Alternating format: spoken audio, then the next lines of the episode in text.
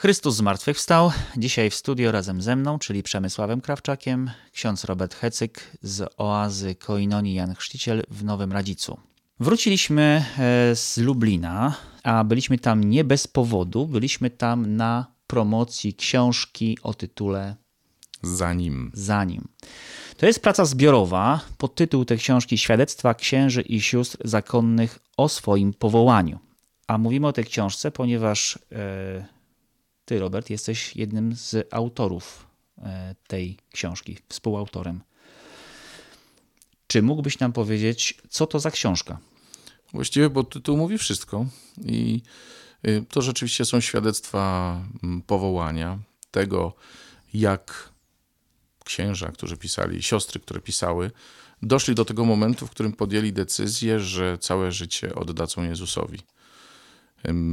Jest to o tyle interesujące, y, że to są bardzo zwyczajne opowieści z jednej strony, a z drugiej strony pokazują pewną anatomię powołania, to w jaki sposób ono się rodziło, y, jak się kształtowało, jakie motywacje towarzyszyły nam, świadkom, tym, którzy pisaliśmy. I to jest coś, do czego każdy, kto jest zainteresowany tematem powołania albo, nie wiem, rozeznaje swoje powołanie, może przyłożyć własne doświadczenie. Nie po to nawet, żeby naśladować, tylko bardziej po to, żeby zobaczyć, że borykając się z różnymi problemami, czy zadając sobie pewne pytania, nie jesteśmy w tym sami. Zaintrygował mnie tytuł rozdziału, którego jesteś autorem. Nienormalny ksiądz. Nienormalny ksiądz to jest ksiądz, który nie jest normalny i, i, od początku do końca tak to chyba jest w moim wypadku. Po pierwsze, dlatego, że y, ja nie widzę i w związku z tym y, moja posługa od początku, czy nie tylko posługa, ale wcześniej studia, były nacechowane też tym faktem. Pewne ograniczenia wymuszające, nie wiem, pewien sposób nauki, pewien sposób studiowania, współpraca z kolegami, y, którzy byli tak dobrzy, że uczyli się ze mną, albo nagrywanie wykładów, czy notowanie braillem i tak dalej. A później bycie księdzem w tym samym kontekście, wiadomo, że nie wszystko równie sprawnie zrobię jak, jak inni. No dobra, ale to jest jedna strona medalu. Natomiast druga strona medalu, o czym zresztą pisałem w tym moim świadectwie, to jest to, że kiedy w ogóle pojawił się temat powołania, to zadałem Panu Jezusowi takie pytanie. Panie Jezu, właściwie to jakim ja mam być księdzem? Znaczy takim jak ci, których znam z parafii, czy takim jak ci, o których czytam w książkach? Pytanie no, dla mnie było istotne, ale tak z perspektywy patrzę, no dobra, no, pytanie młodego człowieka, ja wtedy miałem lat 15. I wyobraź sobie, że do dzisiaj ta odpowiedź się przede mną jakoś ukazuje. Znaczy, ym, widzę już, że na pewno normalnym księdzem to ani nie jestem, ani nie powinienem być. Po drugie, ym, jak się chce być normalnym, to znaczy, że trzeba się poruszać po określonych y, torach, mieć wytyczone pewne granice, a jeżeli się chce odpowiedzieć na miłość, to tutaj nie ma żadnych granic. Tak samo jak się jest w relacjach z ludźmi. Jak chcesz się z nimi zaprzyjaźnić, albo chcesz po prostu być z nimi i ich przyjmować, to tutaj się nie da odtąd dotąd, bo człowiek, tak jak Pan Bóg, potrafi cię zaskoczyć. Więc ciągle jest wyzwanie odpowiadania na miłość, pójścia o krok dalej no i sam rozumiesz, że w takim razie jakakolwiek norma nie jest możliwa. A zresztą to trzecia, trzeci wymiar tej nienormalności. Nie jestem księdzem, który pracuje w parafii, tylko jestem księdzem, który żyje we wspólnocie życia konsekrowanego z innymi braćmi i siostrami, co też nie, nie, nie jest typowe, też konsekrowanymi celibatariuszami. Y, żyjemy we wspólnocie, no chociaż oczywiście mamy swoje klauzury, ale y, jesteśmy razem i już to y, sprawia, że i mój sposób życia, i moje patrzenie na ludzi, i moje relacje z nimi są inne niż to wszystko u zwykłego księdza w parafii. Tutaj wspomniałeś tą ten element przyjaźni, bycia w relacjach. E, podczas dyskusji panelowej, która odbyła się na koniec, na zakończenie tego, mm, tej promocji książki, e, też zabierałeś e, głos właśnie w tej sprawie. No, przyznam, że mnie to dotknęło, bo dotykałeś no, chyba istoty rzeczy, jeżeli chodzi o te relacje, czy o, o powołanie do bycia na full time, bycia całym dla Królestwa Bożego, dla ewangelizacji. Tylko ty mówisz o takich rzeczach, o których tam no, mowa była w, sposób dość ograniczony. Nie chcę powiedzieć, że w ogóle nie było mowy, bo tam była mowa owszem o księdzu, o tym e, na przykład e, jakiego księdza chcieliby mieć e, świeccy. Wypowiadała się osoba mm, wykształcona, religijna, która mówiła, że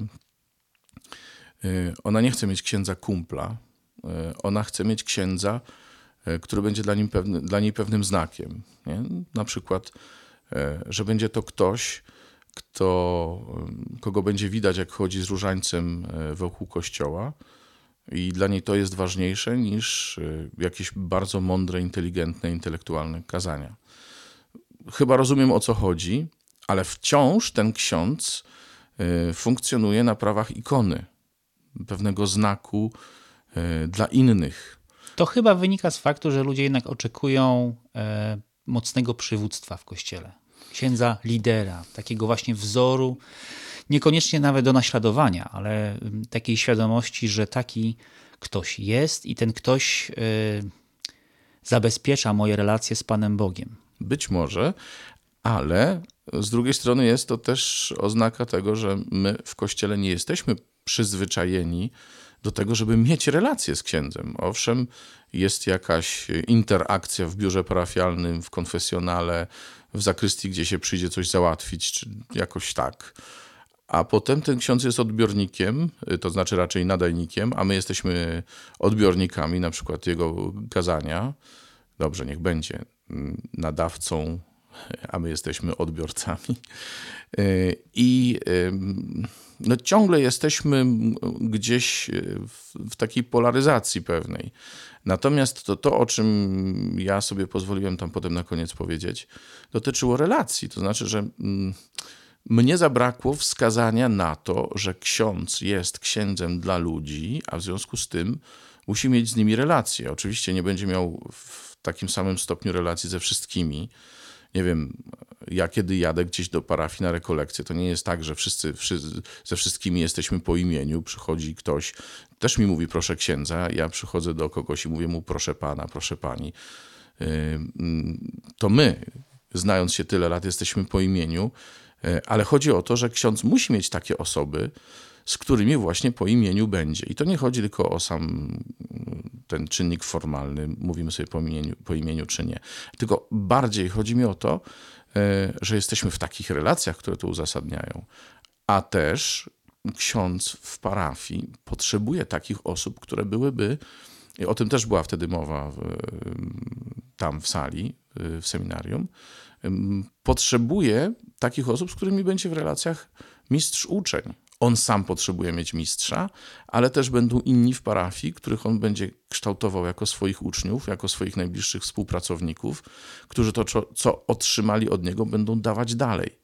Więc ten aspekt y, uczniostwa mm, dla mnie jest nierozerwalnie związany z aspektem przyjaźni, relacji, i, i, w, tym, y, i w tym wydaje mi się, ta, ta dyskusja po prostu poszła na takie tory, no no, nie doszliśmy do tego, ale mówię, rozumiem to dlatego, że taki jest zwyczaj, taka jest powszechna wizja obecności księdza wśród ludzi. Wydaje mi się, że e, w tym kontekście, wydaje mi się, że e, takie rzeczywistości jak, jak Koinonia Jan Chrzciciel, jak oazy, w których właśnie ten rodzaj życia i relacji e, ma miejsce, czyli relacji gdzie są osoby konsekrowane, gdzie przyjeżdżają osoby świeckie, gdzie te relacje są rzeczywiście relacjami przyjaźni. Chyba rzeczywiście są, jest takie, takie miejsca są znakiem profetycznym, tu odważę się naz- użyć tej, tej, tej nazwy, takim proro, proroczym, dla samego prorockim, dla samego Kościoła. bo e, ciężko jest mówić o pewnych rzeczywistościach, których się nie doświadcza, który, czy których się nigdy nie doświadczyło, bo oczywistym jest, że ksiądz jest liderem, że jest tym, który gromadzi ludzi, natomiast jest w rzeczywistości parafialnej zupełnie nieoczywiste, że on gromadzi uczniów, że formuje uczniów. To są takie rzeczywistości, chyba dlatego ta dyskusja poszła tak, tak powiem, w inną stronę, bo to nie są oczywiste rzeczy nie są. I zresztą mm, ten znak prorocki, jakim my jesteśmy, no to jest y, znak prorocki y, w pełnym tego słowa znaczeniu, to znaczy zarówno pociągający, jak i budzący sprzeciw. Bo dla kogoś, kto tu przychodzi, powiedzmy tak, dla jednych mm, będzie to znak pociągający, oni tu doświadczają przyjaźni, oni tutaj się czują przyjęci, oni widzą, że ktoś na nich czeka że ktoś e, ich słucha, że ktoś z nimi rozmawia i to nie jest tylko ten ksiądz, ale to są też ci bracia i te siostry. A z drugiej strony dla kogoś innego, kto tu przyjeżdża, i to też mieliśmy takie przykłady, przyjeżdża ktoś i jemu się to wszystko wydaje zbyt, zwyczajne, zbyt zwyczajne. My jesteśmy dość świeccy w obejściu, w sensie. Nasze słownictwo, nasz sposób bycia jest prosty jest nienasycony jakimiś duchowymi e, formami, czy rozumiesz, to wszystko jest na prawach zwyczajnego braterstwa, zwyczajnej przyjaźni. Natomiast e, ogół jest przyzwyczajony do tego, że osoba konsekrowana bierze bułkę przez bibułkę, nie? I i trzeba się do niej odpowiednio zwrócić. Proszę brata, proszę siostry. Tutaj ludzie przychodzą i nie wiedzą, proszę pani, proszę siostry, my nie mamy habitów, więc może proszę pani, może proszę siostry. Nie, nie, nie umieją się w tych kategoriach odnaleźć. Z drugiej strony, coś ich jednak pociąga, bo jest przyjaźń, bo widzą, że my się ze sobą przyjaźnimy. A jak się dowiadują jeszcze, że to nie jest tak, że myśmy się tutaj sami wybrali, tylko że zostaliśmy tu skierowani i tak trafiliśmy na siebie, no to zaczynają rozumieć, coś musi ich łączyć, skoro mimo wszystko starają się być przyjaciółmi. Nie? Takie pojęcie, którego często używa się we wspólnocie, to jest y, przyjaźń w Chrystusie. I ja przyznam szczerze, czasami sam jestem troszeczkę tutaj w takiej konfuzji. Czym się różni przyjaźń od przyjaźni w Chrystusie? Czy jest jakaś różnica, czy to jest tylko gra słów? Przyjaźń w Chrystusie musi być przyjaźnią. Natomiast ja bym dorzucił do tej przyjaźni e, takie dopełnienie. E, przyjaźń w świecie, przyjaźń, do której jesteśmy przyzwyczajeni. Mówimy o tym, że ma się wielu kolegów, wielu znajomych, ale nie ma się wielu przyjaciół, ponieważ przyjaciel jest kimś wyjątkowym. E, jest kimś, komu się ufa, jest kimś, z kim nadajemy na tych samych falach, z kim mamy podobne dążenia, podobne, podobną wrażliwość i tak dalej, i tak dalej. I przyjaźń w Chrystusie tego nie wyklucza. Tylko, że przyjaźń w Chrystusie to jest coś, co sprawia, mm, o tym też y, mówiłem, choć może trochę w bardziej y, ograniczonym zakresie, y, to jest coś, co sprawia, że my nie tylko jesteśmy ze sobą, ale nawet wtedy, kiedy spontanicznie Mm, nie jesteśmy, jakby nie wydaje nam się, żebyśmy byli stworzeni do bliskich relacji ze sobą, to staramy się i tak zrobić coś takiego, żeby wzbudzić relacje przyjaźni. Dla kogoś to się może wydawać trochę nieludzkie, no bo to nie jest ludzkie, tylko to jest Boże. Tu chodzi o to, żebym ja okazał taką życzliwość, czy taką miłość y, mojemu bratu, mojej siostrze, żeby on, ona zechciała odpowiedzieć, czy poczuła się wręcz w cudzysłowie przymuszona do odpowiedzenia przyjaźnią.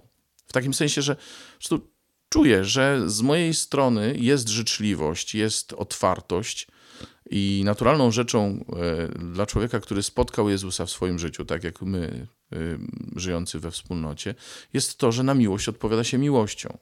Chodzi po prostu o to, żeby budzić przyjaźnią przyjaźń. A teraz oczywiście po ludzku będzie tak, że będzie nam łatwiej z jednymi, trudniej z innymi, ale żeby chcieć, żeby taka przyjaźń łączyła nas ze wszystkimi, z którymi żyjemy i ze wszystkimi, z którymi się spotykamy. No, z każdym, powtarzam, na swój sposób, ale żeby ta przyjaźń była. Yy, I może sobie przypominasz, ale jak skończyłem mówić, to tam zapadła taka cisza. w sumie nie wiedziałem. Cisza, bo ulga, że skończyłem, czy cisza, dlatego że słuchali, ale. Mówimy teraz o Twojej wypowiedzi podczas. Tak. I miałem takie wrażenie. dyskusyjnego. Miałem takie wrażenie, że mm, dla wielu z tych osób to był temat taki, który w ogóle no, się nie pojawił. No co, rodzić przyjaźnią przyjaźń, prawie że wymuszać przyjaźń e, swoją życzliwością. To, to jest trochę. No ale na tym polega przyjaźń w Chrystusie, bo my się nie opieramy w tej przyjaźni na upodobaniu, tylko na tym, że jesteś, mamy wspólne powołanie. W związku z tym też ta przyjaźń będzie miała pewien specyficzny charakter, znaczy ona będzie zawsze przyjaźnią y, czystą, niewyłączną, nie? jak to między konsekrowanymi bo o tym mówię. Ale też jest przyjaźń w Chrystusie pomiędzy y, świeckimi, którzy, tak przynajmniej jest u nas we wspólnocie, y, którzy starają się przyjaźnić ze sobą niezależnie od tego, y, czy nadają na tych samych falach, czy nie. Starają się nadawać, starają się myśleć wspólnie po to, żeby stworzyć jedność, żeby być wspólnotą. No, stąd nasze imię wspólnoty, nie? Koinonia. Wydaje mi się, że e, takim tutaj, jeżeli chodzi o to rozróżnienie przyjaźni, przyjaźni w Chrystusie, e, jednak kluczowym momentem jest nie tyle relacja między ludźmi, co jednak to doświadczenie spotkania z Jezusem. No tak, bo to jest podstawa. To jest, bez tego, Tutaj, bez tego tak. tej relacji, tej, o takim charakterze nie nawiążesz. To jest, ja pamiętam mm, wiele takich sytuacji, właśnie tego nieporozumienia, kiedy wychodzi się do kogoś z ofertą przyjaźni, w domyśle, przyjaźń w Chrystusie, ale ten ktoś nie ma żywej relacji z Jezusem. I dochodzi do, do nieporozumienia, ponieważ on, będąc otwartym na przyjaźń, oczekuje właśnie tej przyjaźni wyłącznej, tej ekskluzywnej, mhm. która nie jest już otwarta na kolejne, e, kolejne mhm. osoby. E, my tutaj trochę, trochę, już idziemy w głąb. E, tak, od, książka od, stała się tak, pretekstem. książka stała się pretekstem do rozmowy o, o relacjach, o przyjaźni, o tym przeżywaniu Mm, życia w powołaniu. Ja bym przeszedł do jeszcze jednego wątku, tak. w którym e, wydaje mi się, że również się jakoś troszkę nie spotkaliśmy. Bo... E, na panelu dyskusyjnym. Tak, na panelu dyskusyjnym, bo cały czas, przypominam, jesteśmy, w, jeszcze ciągle rozmawiamy w oparach spotkania poświęconego promocji książki Zanim pod redakcją księdza doktora Wojciecha Rebety, nie powiedzieliśmy tego, ojca duchownego e, seminarium, e, metropolitalnego seminarium duchownego w Lublinie. Otóż tam powstał jeszcze taki wątek jak szczęście. E, jedna z panelistek mówiła o szczęściu, do którego prowadzi życie z Jezusem, czy, czy wypełnianie woli Bożej. I, I tak y, dużo się mówi dzisiaj o szczęściu, o spełnieniu, w ogóle jak ludzie rozpoznają swoją drogę życiową, swoje powołanie, to też zadają sobie pytanie, czy ja będę w tym spełniony, czy ja będę w tym szczęśliwy. Przypomina mi się y, wypowiedź arcybiskupa Grzegorza Rysia, który przyjmując kiedyś kleryka do seminarium, też spotkał się z takim pytaniem, no ale czy ja tu będę spełniony, czy ja tu będę szczęśliwy? Ale przecież nie o to chodzi. A kogo obchodzi tak? twoje szczęście? I to był dla mnie e, paradoks, no bo rzeczywiście w powołaniu motywacją nie jest szczęście. Ale znów to jest też tylko jedna strona medalu, bo druga strona jest taka. Jeśli nie będę szczęśliwy, to jestem marną reklamą dla Pana Boga, dla Jezusa, który mnie powołał. Czyli nie chodzi o moje szczęście, ale ja szczęśliwy powinienem być. I to jest ciekawe, że szczęście, tak też e, mówiłem o tym e, tam w czasie spotkania, szczęście jest nie tyle prawem moim, ile moim obowiązkiem. Bo nieszczęśliwy ksiądz, czy nieszczęśliwa siostra, czy nieszczęśliwy celibatariusz to jest ktoś, kto mm, albo ma powody do nawrócenia, albo potrzebuje pilnie pomocy, ale w takim stanie pozostać nie może. Bo szczęście to nie wynika z tego, co mi się właśnie dzisiaj przytrafiło. Szczęście nie jest stanem, nie wiem, wypadkową jakichś stanów emocjonalnych czy egzystencjalnego mojego, mojej, mojej egzystencjalnej pozycji na, na dziś. Nie. Szczęście jest stanem wynikającym rzeczywiście z przyjęcia drogi, na jaką mnie wprowadził Jezus, z radości przebywania z Jezusem i z braćmi Ze wszystkimi oczywiście akcesoriami życiowymi, typu raz nam pójdzie, raz nie pójdzie, raz się posprzeczamy, raz się nie posprzeczamy, raz się modlę lepiej, raz mam problemy w modlitwie. No to są typowe rzeczy i w życiu duchowym, i w życiu ludzkim, ale szczęścia mi to nie zabiera. No, i takie rzeczy sobie tam opowiadaliśmy w czasie tej promocji. Ale książka jest naprawdę do polecenia. Chciałem powiedzieć, że przy okazji, że w ogóle y, ukazała się niedawno inna książka o powołaniach. Y, Marcina Jakimowicza bodajże. Nie ma mowy.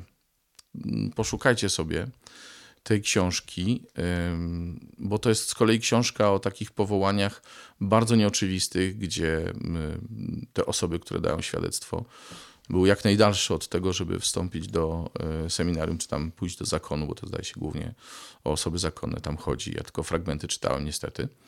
Natomiast książka za nim, o której dzisiaj rozmawiamy, jest książką mm, o bardzo zwyczajnych powołaniach, choć też no, bardzo ciekawe osobowości tam e, znajdziecie. Myślę, że jako taka e, stanowi wartość samą w sobie, bo tak naprawdę każdy, kto pyta o swoje powołanie, może tam znaleźć punkty odniesienia. Więc książki warto przeczytać obie, myślę. Mm, ja jeszcze nawiążę do jednej rzeczy, która e, jednej jednego z tematów, które pojawiły się podczas tego, e, tego panelu dyskusyjnego. Kwestia powołania w ogóle bo tak podtytuł książki jest Świadectwa księży i sióstr zakonnych o swoim powołaniu. I w takiej mm, popularnej świadomości, takiej ogólnej e, świadomości ludzi jest coś takiego chyba, że no powołanie, tak, to jest powołanie do celibatu, do zakonu, do bycia księdzem. Podczas gdy powołanie to jest coś, co ma każdy człowiek. To nie jest coś, co jest dla celibatariuszy, tylko dla każdego człowieka. I tam jeden z e, panelistów e, ten temat również poruszał. No, powołanie jest przede wszystkim Bożym zamysłem w stosunku do nas. Nie? Jeżeli Bóg nas stwarza, to stwarza nas z określonym, um, powiedziałbym genotypem, ale dobra. Stwarza nas w określony sposób, wie jak nas stworzył, wie w czym jest y, mm, cel naszego życia, czy jak on zaplanował z miłości to nasze życie. Potem oczywiście my je realizujemy, czyli odpowiadamy na to powołanie w ten czy w inny sposób. E, ale to nie jest żadna jakaś determinacja, to nie jest coś, co by nas mm, określało, tylko to i nic więcej tylko jest to coś do rozpoznania, nie? do rozpoznania, jaką drogą Bóg mnie prowadzi, jak On e, mnie uczynił, jakie życie e, jest tym życiem, e, które odpowiada temu Bożemu planowi. I w tym sensie mówimy o powołaniu. Tam jeszcze, mm, to, to też mnie jakoś tak dotknęło, jedna z panelistek powiedziała o tym, że powołanie, jej się do tej pory wydawało, że to jest taki bardzo racjonalny wybór człowieka, a dopiero ta książka otworzyła jej oczy na to, że tak naprawdę powołanie jest poddaniem się, jest odpowiedzeniem na coś, co, co mówi do mnie Bóg, powiedzeniem tak, przyjmuję to, właśnie to.